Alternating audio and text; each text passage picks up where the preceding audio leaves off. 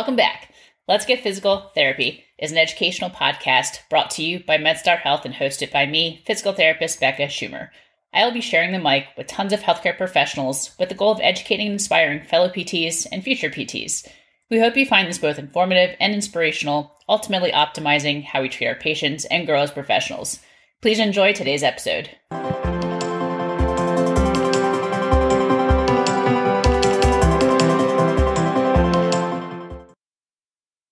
Today on the podcast, we're joined by Dr. Catherine O'Connor. She's a board certified, fellowship trained orthopedic surgeon who specializes in foot and ankle surgery. Her areas of special interest and expertise include foot and ankle trauma, Achilles ruptures and tendonitis, arthritis of the foot, tendonitis of the ankle, revision of previous foot surgeries, and deformity correction. Dr. O'Connor believes in a collaborative approach to developing tailored treatment plans for each patient. She focuses on a holistic approach and offers her patients the complete spectrum of treatments, including non surgical treatments, as well as surgical options to treat disorders of the foot and the ankle. She has published in several peer reviewed journals, written book chapters, and presented at conferences in the US and Canada. In addition, she was an assistant professor of orthopedic surgery at the University of Pennsylvania for five years prior to joining MedStar Health. Outside of work, Dr. O'Connor is an avid runner and cyclist and enjoys spending time with her family. As you can hear from my voice, I am a little under the weather, but the show must go on. Maybe that this actually makes my voice sound more like a radio voice. I don't know, you tell me. But anyway, I'm excited to host Dr. O'Connor today. I, I love that she's a runner who treats runners. I don't know, there's something about going to a doctor who shares similar interests that just makes it more fun and more enjoyable. So Anyway, I'll stop talking. Let's go chat with Dr. O'Connor. Dr. O'Connor, welcome to the podcast. How's it going? Good. How are you? I am good. I am happy to host you today. I love talking about running and running injuries, and I'm excited to jump into this topic with you.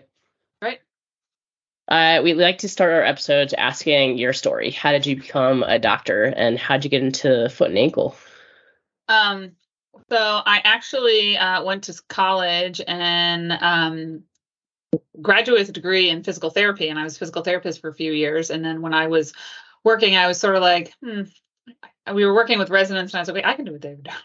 so I decided to go uh, back to medical school. And then in medical school, I, um, you know, being a physical therapist, I'm interested in, in, you know, the musculoskeletal system. That's sort of the, as an active person, I just sort of think it's the, a very fascinating thing. And, you know, helping people maintain their mobility is, I think, what I like to do. And so in doing that, I was sort of thinking about physical medicine rehabilitation or orthopedics, and I kind of really liked operating. So I decided to go into orthopedics. And foot and ankle, I just sort of happened to fall into. One of the people I did research with as a med student was a foot and ankle surgeon, and I kind of like the diversity of what you can do. It's um, you can do fractures, you can do tendon stuff, you can do big reconstructions. It's got a lot of variety in it. Um, as opposed to, you know, sometimes like my joints colleagues, they kind of replace knees and they replace hips and they do variations of the same two surgeries over and over and over. Um, whereas I get to do a little bit, you know, I can have a different OR day every day for, you know, which is a nice variety. So that's sort of how I ended up doing what I'm doing. So I'm an orthopedic surgeon with subspecialty training in foot and ankle surgery. Very cool. So I, f- I feel like foot and ankle in PT is not a very popular area. But having been through a Lisfranc dislocation and a subsequent fusion and then peroneal allograft reconstructions on my other side, I the foot has a, a place in my heart. Yeah, yeah. I don't know why people always don't don't like the foot. Like it's sort of, you know, they think shoulders or you know, in the in the world of orthopedics, you know, shoulders and knees are really sexy. Um and uh the foot is just sort of like oh yeah the foot. But you know ankle sprains are the most single most common injury there is um, and the best thing for an ankle sprain is therapy. Uh, so i don't know you know maybe it's just routine and gets a little old but yeah i don't know. I like it but anyway so as we talked about we're going to talk about running injuries um, and i know we talked about talking about stress injuries achilles tendinopathies so Let's just jump into stress injuries. When we're talking about runners, what are some common things we're seeing with runners with regards to stress injuries and what can we be aware of? I mean, I think that there's, you know, running is a stress, right? So many, all, you could kind of define all of the injuries that associate that happen with runners as as stress, unless somebody has like an acute fall. But you know, um, it's a matter of your body. You know, what I tell people is, is stress injuries are every night, every day we sort of injure ourselves And every night we go to bed and our body works to repair us. And stress injuries happen when there's an imbalance between the load and the repair. So if you sort of sort of do a lot of work or put a lot of stress on the system and then you don't get the recovery you need to intrinsically heal yourself you get a deficit and as the deficit builds and builds and builds it turns into injuries you know the most best way to think of that is a stress fracture right like that's the most people think stress fractures and stress fractures super common. The most common stress fractures we see are metatarsal stress fractures. Those are relatively those are super common. They're easy to treat. They're just it's just usually a function of rest.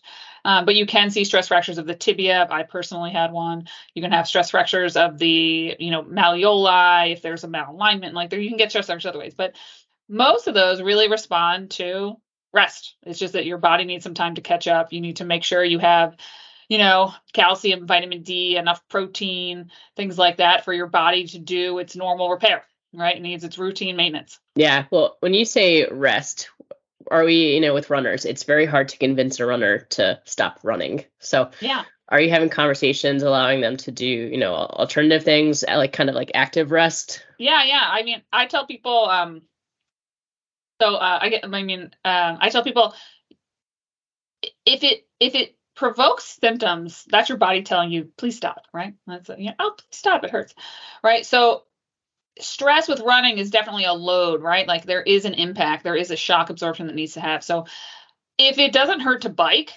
get on a bike and get your cardio on a bike. If and I'll even let people go to an elliptical, right? Because it's just not the same pounding, depending on where they are in their recovery, right? I usually sort of say start, I mean, swim anytime, all right? Swim first, bike usually first because most people can't get to a pool. And then as you really feel good on a bike, progress to an elliptical. As you feel good on elliptical, progress to walking distances. Then as you progress from walking, you progress to running, right? So there's that rest. And similarly, like if they have something and they're sort of, you know, into their recovery and making progress, I let them start weight training, right? Because that actually can be pretty good for recovery as well. And it's just not as much pounding of the pavement. Um, to uh, get a little bit of recovery that way too, right? So that they're still feeling active um, and uh, but also are making progress at the same time. They don't feel like they're getting behind and getting out of shape because no runner likes to feel out of shape. No, definitely not. When someone's dealing with, say, a metatarsal stress fracture, what's the typical course? How long is that usually going to take for that to recover? And when can a runner kind of expect? Obviously, everyone's different, but kind of expect to start running again. Yeah, there's a, right, like you said, everyone's different, right? Because some people come in and on an x-ray they don't even have a fracture but they're point tender right on a metatarsal they're running a lot right? Like i don't get enough you know it's a clinical diagnosis right? You don't have a firm it's not like we get mris to confirm those we get mris if they're not responding to rest but um some people sort of with two weeks they feel better and i let them start to my my general rule of thumb is you have to be pain free walking for two weeks then once you're pain free walking for two weeks, then you can slowly start a slow build. And what I tell people is, is what you want to do is you want to do like, you know, let's say you're talking to a runner who runs 25, 30 miles a week. They usually go for a five mile run, right? Like 45 minutes a day, something along those lines. I go, go ride the bike for 30 minutes and then go jog one mile, right? And do that for a few days. And then jog two miles, but still get your workout on the bike and then it's just reintroducing the stress loads and reintroducing them in a controlled fashion. Yeah, I think having that conversation about the load tolerance is so important. It's it's hard for patients to understand. Like that gradual progression is so important because it's the overload that got them in in this place yeah, in the first right. place. And, yeah, and what's really hard, I think what's really hard is some people right like there are some people who just like they can't tolerate it. And it's not their fault right? But like people who have like i see people who are like oh my god this is like my eighth stress fracture. And, and there's a few things that needs to be happening then. If you if there anybody's listening if you've had multiple multiple stress fractures right? So i think have one and then have another one like six eight years later. But if you have them kind of recurrence you need to sort of potentially you need to have a metabolic workup right? To see if your thyroid's right, your testosterone's right, your estrogen levels are right, right? You probably you might, you know, I have I actually just sent somebody the other day who's had like multiple stressors. Like you need to go see an endocrinologist to see if you need a bone health workup. Um, and as much as I'm an orthopedic surgeon, I'm actually an orthopedic surgeon um, and not necessarily um, don't do the metabolic workup. So I send people to endocrine for that. Um, if you have one and then it's been like eight years and you have another one, like I think that's different than like one every season. But you also might want to need to look at people might need to look at making sure their shoes are changed on a regular basis, making sure that they are doing strength, right? So that they're if they need anything. Okay, very rarely do I think somebody actually needs an orthotic for something like this. Um, but you can toy around with things like that. And I usually start with over the counter because I think over the counter in many ways is as good as uh, customs um, to at least start with. Um, but um, yeah, it's hard for multiple stress, and it's just there are just some people who just. I mean, one of the truly one of the best athletes I have ever met, a personal friend of mine, phenomenal athlete, like elite level in multiple different endurance and disciplines, and she's just like, I've had like seven stress fractures. She's just like, I can't run more than three miles because I just I've she's had stress fractures of everything, and she's in her 40s, um, and so she just has slowly learned that no matter and she's had a full endocrine workup, she's had everything done, and everything's normal, but. And, and people get really frustrated by that. Um, but she's sort of found other things to do, right? So she's way better on a bike now than she was before. Yeah, isn't that frustrating when you just love to do something and your body's like, nope, can't take this. Right. Yeah, I know. She was, you know, it, I saw her, I saw her personally, like she was a friend of mine, and then I saw her and she had another fibula stress fracture. And I was like, she's like, I'm supposed to be doing this like super elite selective triathlon in three weeks. And I was like, uh, maybe not. Sorry. Uh, one one th- one thing you didn't mention was the nutrition aspect or like relative energy deficiency. Is that on your radar as well? Yeah, I think it's um the the biggest thing is probably making sure people are getting enough, you know, protein. Um uh and you know, base, basic vitamins, minerals, right? Calcium and vitamin D. What we think about is mostly is building blocks for bone, but I think all of, you know, a multivitamin is probably good for this. I I have sent some people for nutritional um, workups for that.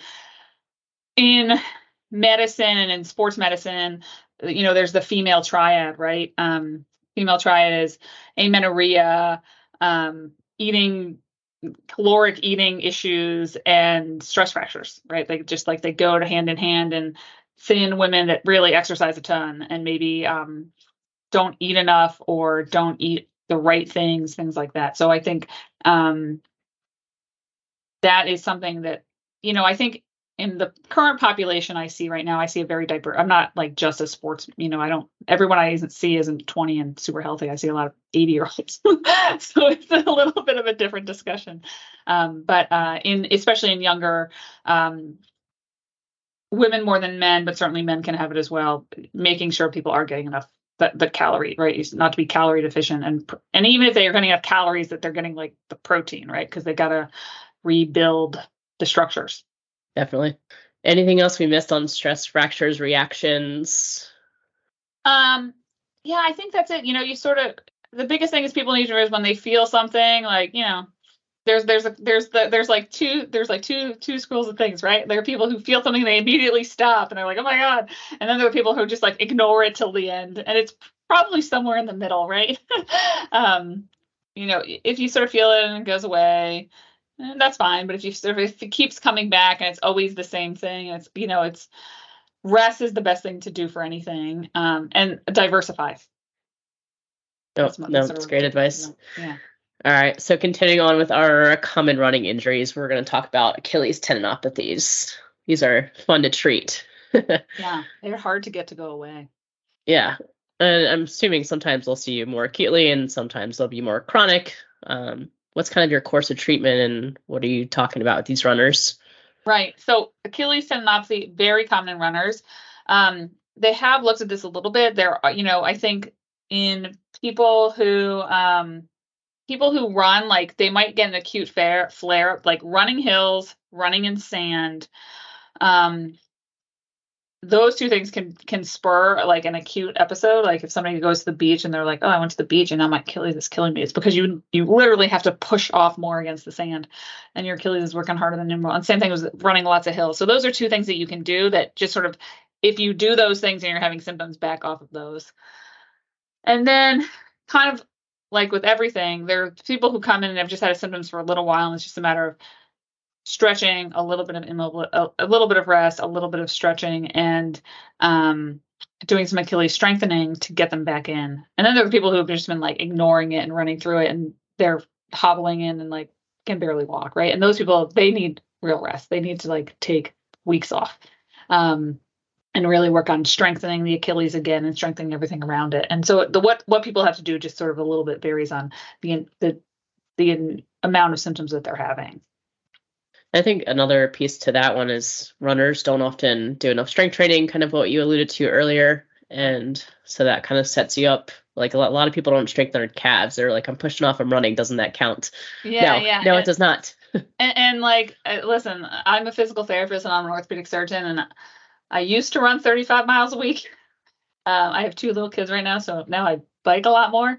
Um, but uh, I don't stretch. right. And I know that if I did, I'd feel better. right. So making uh-huh. sure adequate workup, warm up, and adequate cool down. And again, you can get when you're younger, you can get away with it without doing that. But as you get older, it becomes more and more important to actually do a warm up, do a cool down, and then do a stretch to sort of definitely keep yourself from getting too stiff and sore. Um, that would definitely, I mean, it's always do what I say, not what I do. I don't do that though. Um, although I do do warm, warm ups and cool downs now than I used to. And good, yeah. You know, when I get symptomatic, I stretch, but I should probably be stretching more. exactly. Yeah. yeah, and with these run, like when I have a runner that has an Achilles tendon issue, like I'm typically doing some kind of dry needling, some manual, probably glute strengthening, calf strengthening, soleus. Right. Uh, just checking mobility, making sure the ankle is nice and mobile. Right. Um, from do your standpoint, like grass, do you do a lot of Graston? Uh, I use uh, it's instrument assisted soft tissue mobilization. Graston is its own thing, but right. uh, I use the tools and yeah, and work the the active yeah. trigger points for sure. Yeah. Uh, sometimes that's more tolerated than the dry needling, but usually if, if it's a runner, they're gonna do whatever you, that will get them better the fastest. Yeah, yeah, yeah, yeah. Especially like you know, real competitive people that are really out there uh, putting in miles, wanting to run races. Um, yeah, I think dry needling. There's some. There's some. That's a reasonable thing to try, and that's something that I don't do in the office. But if, if there are PTs that do it, I think it's worth. It's one of those things that probably isn't going to hurt somebody, but it, it it may help. It may not. It may not help, but it won't hurt them, and it actually may make a difference just to sort of stimulate a little bit of an inflammatory response to hopefully get some healing done. So. Yeah, and I'm not dry needling the tendon. Like to me, like it's what attaches to the tendon that gets tight. So if I yeah. can like loosen up the stuff that attaches to the tendon, and release that, then hopefully that'll put the tendon in a better place to heal. That's that's my theory. Yeah, yeah, yeah. So any other things that you're doing with these patients uh, in clinic? Like, are you talking about shoes, orthotics, uh, heel height, that kind of stuff? Um, the answer is yes and no. Um, I don't know that there, you know, there are no great. We're supposed to do. I'm supposed to do evidence-based medicine, right? There's no great evidence on any of that. Yeah, that's true. Uh, I think the best, and again, like we kind of talk about, everybody's a little different, right? Some people, some people like heat, and some people like ice, right? That you know, and and I think that what's important is that people have to sort of explore different things, right? Um, if they're like, hey, I switched shoes and I'm trying this shoe that's different and now it's bothering me, you go, hey, well, this shoe has like a zero drop instead of a four millimeter drop, right? Like maybe that's what it is, right? Um, so making sure people know what the shoes they have are, so that if they're switching shoes, they're switching it, and being willing to try different shoes. Um, uh, it's because I, you know, people like the the barefoot running motion uh, movement, right? Like I don't have any problem with it. I personally don't want to run barefoot. and uh but there's probably something valid to that, right? Like we were designed as a species to not wear shoes, so we should be able to run without shoes. Uh, but we don't know whether the shoes are enhancing us or maybe they're hurting us and we don't realize it. But they're certainly pre- preventing us from having cuts and bruises and scrapes. uh, the um, so I think people just need to be open to trying it, and when they try it, to if you're going to try something, you have to kind of commit to it for like not just I'm gonna try it for two weeks, right? You have to sort of try it for four, six, eight weeks to sort of see how it does, if it makes a difference. And that goes from going to a minimalist shoe to like a Hoka, right? Like I run in Hokas and I love them. And I just went to them when I had plantar fasciitis personally. And I love them and they're great, right? And I haven't thought about going back, but I've never done a zero shoe. But I've been lucky in that I've never had an injury. So I'm just sort of running fingers crossed you better knock on that wood behind you. Yeah, yeah, yeah, yeah. when I have a runner, obviously the the education differs whether it's an acute tendon issue or it's been a chronic issue. What how are you kind of educating your runners as well in the clinic um, as far as activity limitations and when to push what what's okay to push through, what's not okay to push through, depending on where they are on this tendon journey. Yeah, on the tendon journey. So I actually really like an acute tendon issue because it's sort of like, okay, yes. this is new. It hasn't right. gone bad yet. Let's just shut it down, nip yes. it in the bud.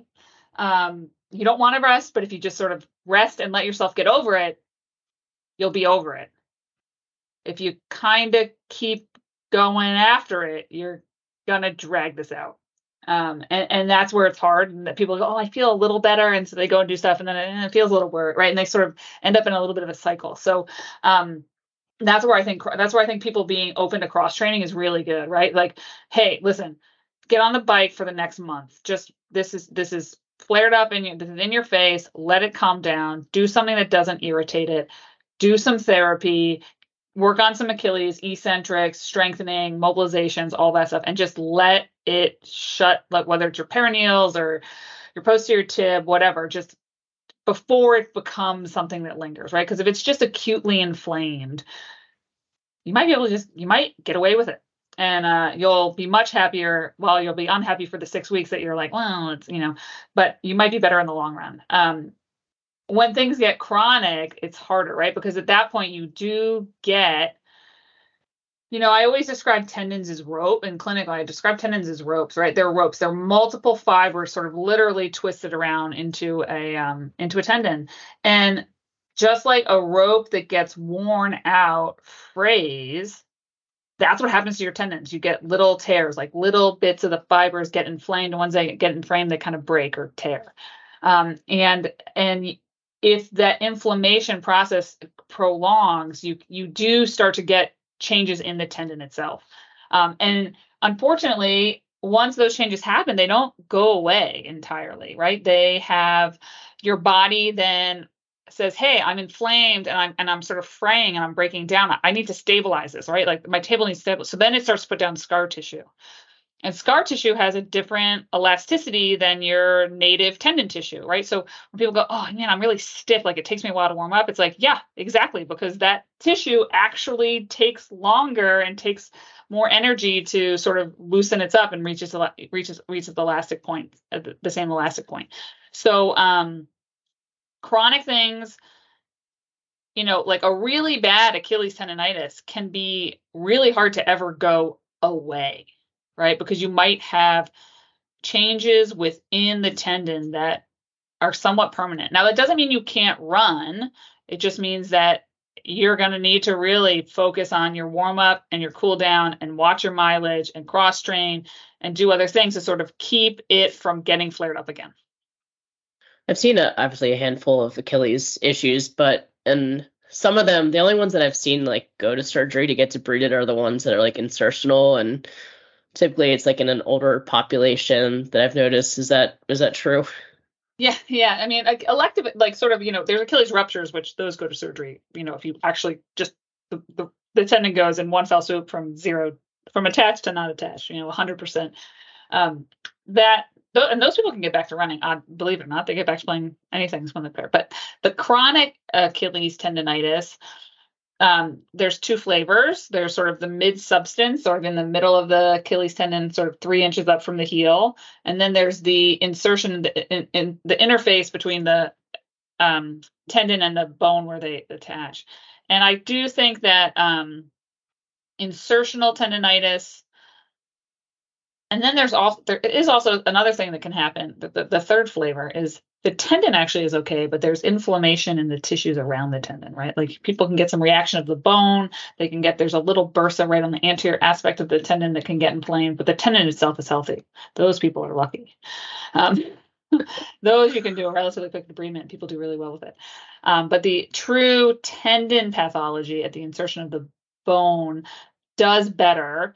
Um, it uh, I probably do more surgery in, the, in older people, people that are like 50s or 60s that aren't like runners, right? Believe it or not, actually, if I think of all the Achilles debridements I've done in my eight years in, in practice, I don't think I've ever done one on like a healthy 50 year old runner.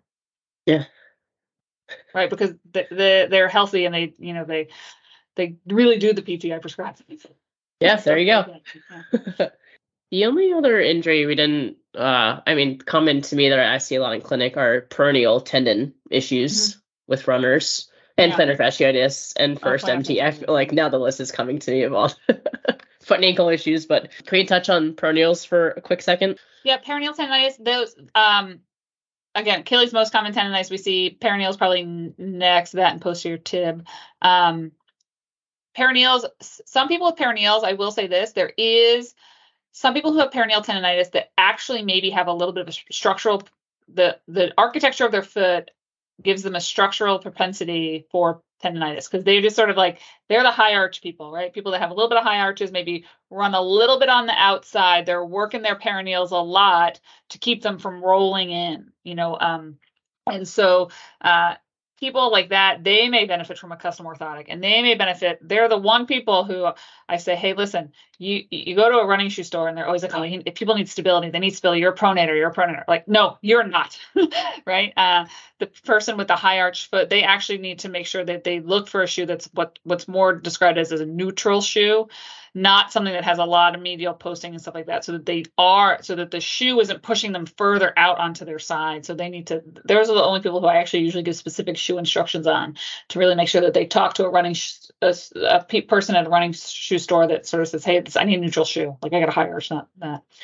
Um, and then it's the same as everything else right? It's it's rest when it's inflamed strengthen stabilize mobilize yep. There you go. Are you using any biologics in your practice um, I don't uh like PRP and stuff like that. Mm-hmm. Yeah, so um there's PRP has some evidence to it. It's not great anywhere. You know, it's it's most studied in the knee. And probably there's some evidence for the Achilles. They like to look at it in the Achilles. Um, it's okay, but it's not amazing. Um, it's usually an out of pocket cost. So my recommendations to people, especially runners, right, right, like runners, if you have something that's just really not getting better, like not getting better, and you are, you've truly taken the time off, you've done all the rehab, it's not getting better. If you have the disposable income to pay out of pocket for a PRP, it's not going to hurt you. It may help you, uh, but it's not going to hurt you. But many people don't have the resources to, you know, and, and out of pocket is fourteen, fifteen hundred dollars. It's not, it's not a hundred bucks. It's fifteen hundred bucks, right? Um, and so uh, if they have the means to do it, go great. Uh, I think for most people, it's not a really viable option. The people that do PRP are really trying to find a way to to really want it to work more than I think its evidence supports it. Um, and there's some, you know, okay, well maybe this works, like, but it's hard to know so I, I, don't push it on people and we don't offer it at our at my practice. I actually no place i've worked has offered it. Yeah i know. I've seen a handful of patients who have had it done and unfortunately there's like this misconception that you're going to get this shot and magically you're going to wake up and feel better. But really it's restarting the whole injury process kind yeah. of all over again. Yeah yeah. yeah yeah, yeah. So stepping back from biologics, can we yeah. talk about anti-inflammatories and when you might prescribe something over the counter versus prescription. Maybe like Voltaren gel is very popular now. Yeah. Um, Voltaren gel, great. If it's, you know, topical local, great place to start, right? You don't get systemic effects. That does its job. Um, I usually have people go to, um, you know, start with simple ibuprofen. I actually sometimes say Aleve just because it's just once a day dosing or twice a day dosing. Um, the, that usually does it. If it's a really acute flare up and they're actually seeing me, like if it's bad enough they're seeing me, sometimes I do ibuprofen 800, which is prescription strength, which is you know four 200s, which we buy up a counter. Um, uh, but you have to just be careful that people don't have you know bleeding issues or GI or kidney issues uh, to to do that. Um, and uh, sometimes I use Mobic. It's a once a day. I don't know that it's as good, but I think naproxen does a pretty good job. I actually tell a lot of people like if it's acute, if it's an acute problem, I love to tell people it's just take an ice bath, right? Like just drop your foot in a bucket. It's great for anti-inflammatories. It's really uh, for acute things, for acute injuries, that's a really nice way to help with sweat, like with swelling, with pain control, and with anti-inflammation. If you can do that like twice a day for six, five, six minutes, just get a really good ice bath um, in an acute ankle sprain, or you know you're running, you just catch an ankle, or your ankle really, uh, or you just sort of really you felt yourself tweak your Achilles at the time. Um, I think that's a good way to sort of just again nip things in the bud. Definitely. Yeah. I'm I'm, call, I'm calling out the runners to come in. They're like, you know, before I run X miles, like I pop an Advil to Oh. get to get me through it. Is there any validity to like popping one dose like randomly? I don't know. I don't know. I mean, I think I every once in a while I do tell people, you know, like I definitely so when people see me, I go like after ankle fractures and stuff, I go maybe you want to take the ibuprofen before you go to physical therapy, right? Just because they are going to actively be doing something that's going to cause you to be maybe inflamed. So there's the theoretical uh, benefit of it makes sense. Whether again, not actually has been studied uh, to say, hey, you should do this or you shouldn't do this, and then at the same time, like it, the, the the cognitive exercise of being like, well, if you have to be taking an ibuprofen to complete this five Right. mile run, should you be uh should you be uh doing this? And so it's you know, you know, yeah, that's fair. Fair question. yeah. Ask yourself that. How how Yeah. important is this running to you? Uh, Uh, unfortunately, most would say very, very important. yeah. last kind of topic that we had talked about uh there's a lot of like stigma about it being bad for your joints to run Oh, so, So- that that actually people have looked at. Yeah, it's not as bad as people think it is.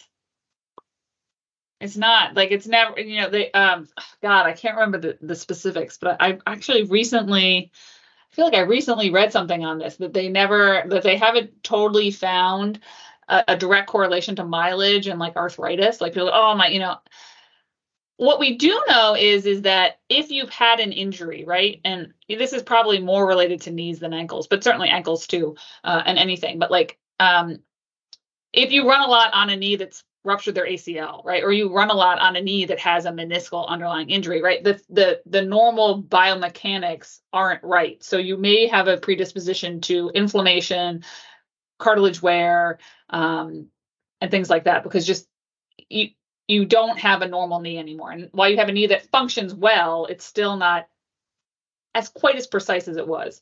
So that may be a predisposing factor for it. If a lot of running on a knee that's had an injury may predispose that knee to things. But in an otherwise healthy person who's had no known injuries, no malalignment, no, you know, it doesn't have a deformity, which um, you would that in the foot maybe more than the knee, um, that they don't necessarily have any propensity to develop you know and everybody thinks oh you're going to get arthritis and it's like you know the running itself might not do it an injury you sustain may predispose you to it but the running and the, the running after that injury but just just running uninjured people actually do pretty fine Yeah. cardiovascular benefits and all that are probably outweigh it yeah no I, I i love the research coming out talking about yeah i mean there's this misconception that you're going to get early onset arthritis by running. My knee pain is from the like four or five times i've just tripped and landed tripped running and landed straight on my knee right? Yeah like that's exactly. what caused my knee problems not the running. Exactly. Last question i have is just with regards to imaging like when what's your threshold to order an x-ray versus an mri versus a ct scan or ultrasounds? Yeah. So, I mean, I think x rays are easy, right? X rays are easy and they're cheap and they can identify major, right? They can identify arthritis, right? Like, or a fracture, uh, depending on the type of injury you, you think you sustained. Um, and as orthopedic surgeons, we kind of, everybody gets an, an x ray because it's, it's a great scanning test. Now, ma- many times I get an x ray assuming that it's going to be negative, and then it comes back and it's negative, and I go, well, that's what I figured. Um, as for advanced imaging, right, then you get into, well, I say this and I mean this orthopedic surgeons, we actually don't have a lot in our toolbox, right? we're, we're, we're everybody's like, oh, orthopedic surgeon. Well, we don't. So, um, soft. So if you have sort of like, there's two different reasons to get an acute MRI, right? The next step is usually MRI. CT scans are for evaluation of bone. So unless there's a reason to think there's a fracture, usually it's not a CT scan. Um, for soft tissue things, meniscus, tendon, patellar tendonitis, posterior tib, Achilles tendonitis.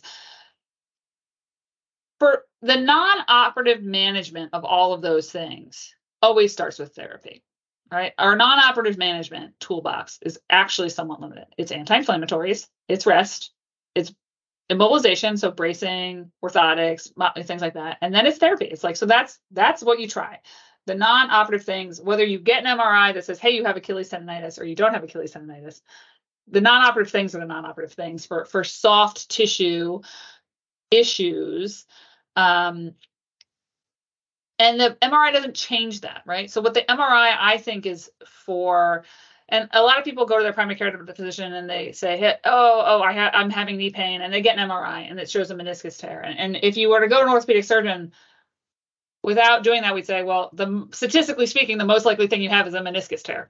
Um, and whether you have it or you don't have it, we're going to start with therapy.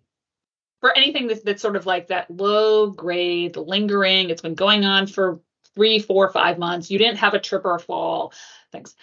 Then there's the things that are sort of like hey i was running yesterday and i tripped and i twisted my knee and now i can't bend my knee right? That's a different animal than the low grade been going on for a while atraumatic pain. Low grade atraumatic pain that's been going on for a while that's soft tissue that's going to always almost always be therapy and imaging to use at the point where if it responds to therapy awesome great. If it doesn't respond to therapy then go okay well how bad is whatever is going on there? And is it helps us make a decision whether surgical management is an option in the acute onset soft tissue thing right so there's acute onset soft tissue i trip i fall and now I, my knee is locked you need an mri to say hey it, do you have a bucket handle mri a uh, uh, meniscus tear, right? In an MRI, you need that for an acute an acute trauma trauma that causes a distinct impairment. Uh, that needs advanced imaging more quickly. So for most sort of routine, like oh, I've been having this heel pain for you know the past five six weeks, but it's been there, and I I can still run and I can still do stuff, but it's just sort of annoying or it's sort of bothering me that's going to almost always be first management conservative with immobilization, bracing, therapy, and NSAIDs, stuff like that. And then the advanced imaging is for decision making on extent of disease and surgical options.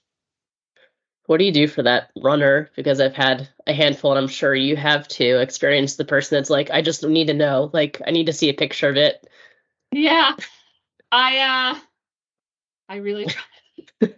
I, I, uh, I think usually, I think most people, when you explain it to them, be like, "Hey, listen, this is what it is. It's a soft tissue issue, and soft tissue issues like the management, the conservative management is this." And usually, actually, if you say we only get the MRI to decide about surgery, most people actually don't want surgery, so they're like, "Oh, oh, hold on."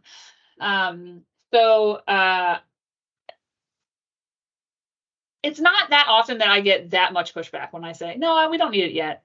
You know, we need it after the PT doesn't work. That's good.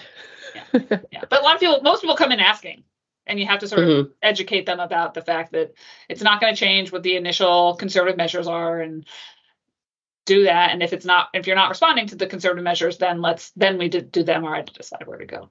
Yeah, makes sense. As we start to wrap up, is there anything else we didn't cover with regards to foot and ankle and, and runners that you wanted to chat about? Everybody always asks me about orthotics. Um, I think that they're, like I said earlier, I think it's reasonable. I, I don't think orthotics are bad. And I think actually there are many over over time. I think over the counter orthotics have gotten better. Um, I uh, you know I think Superfeet make okay ones. I think New Balance actually makes some nice ones.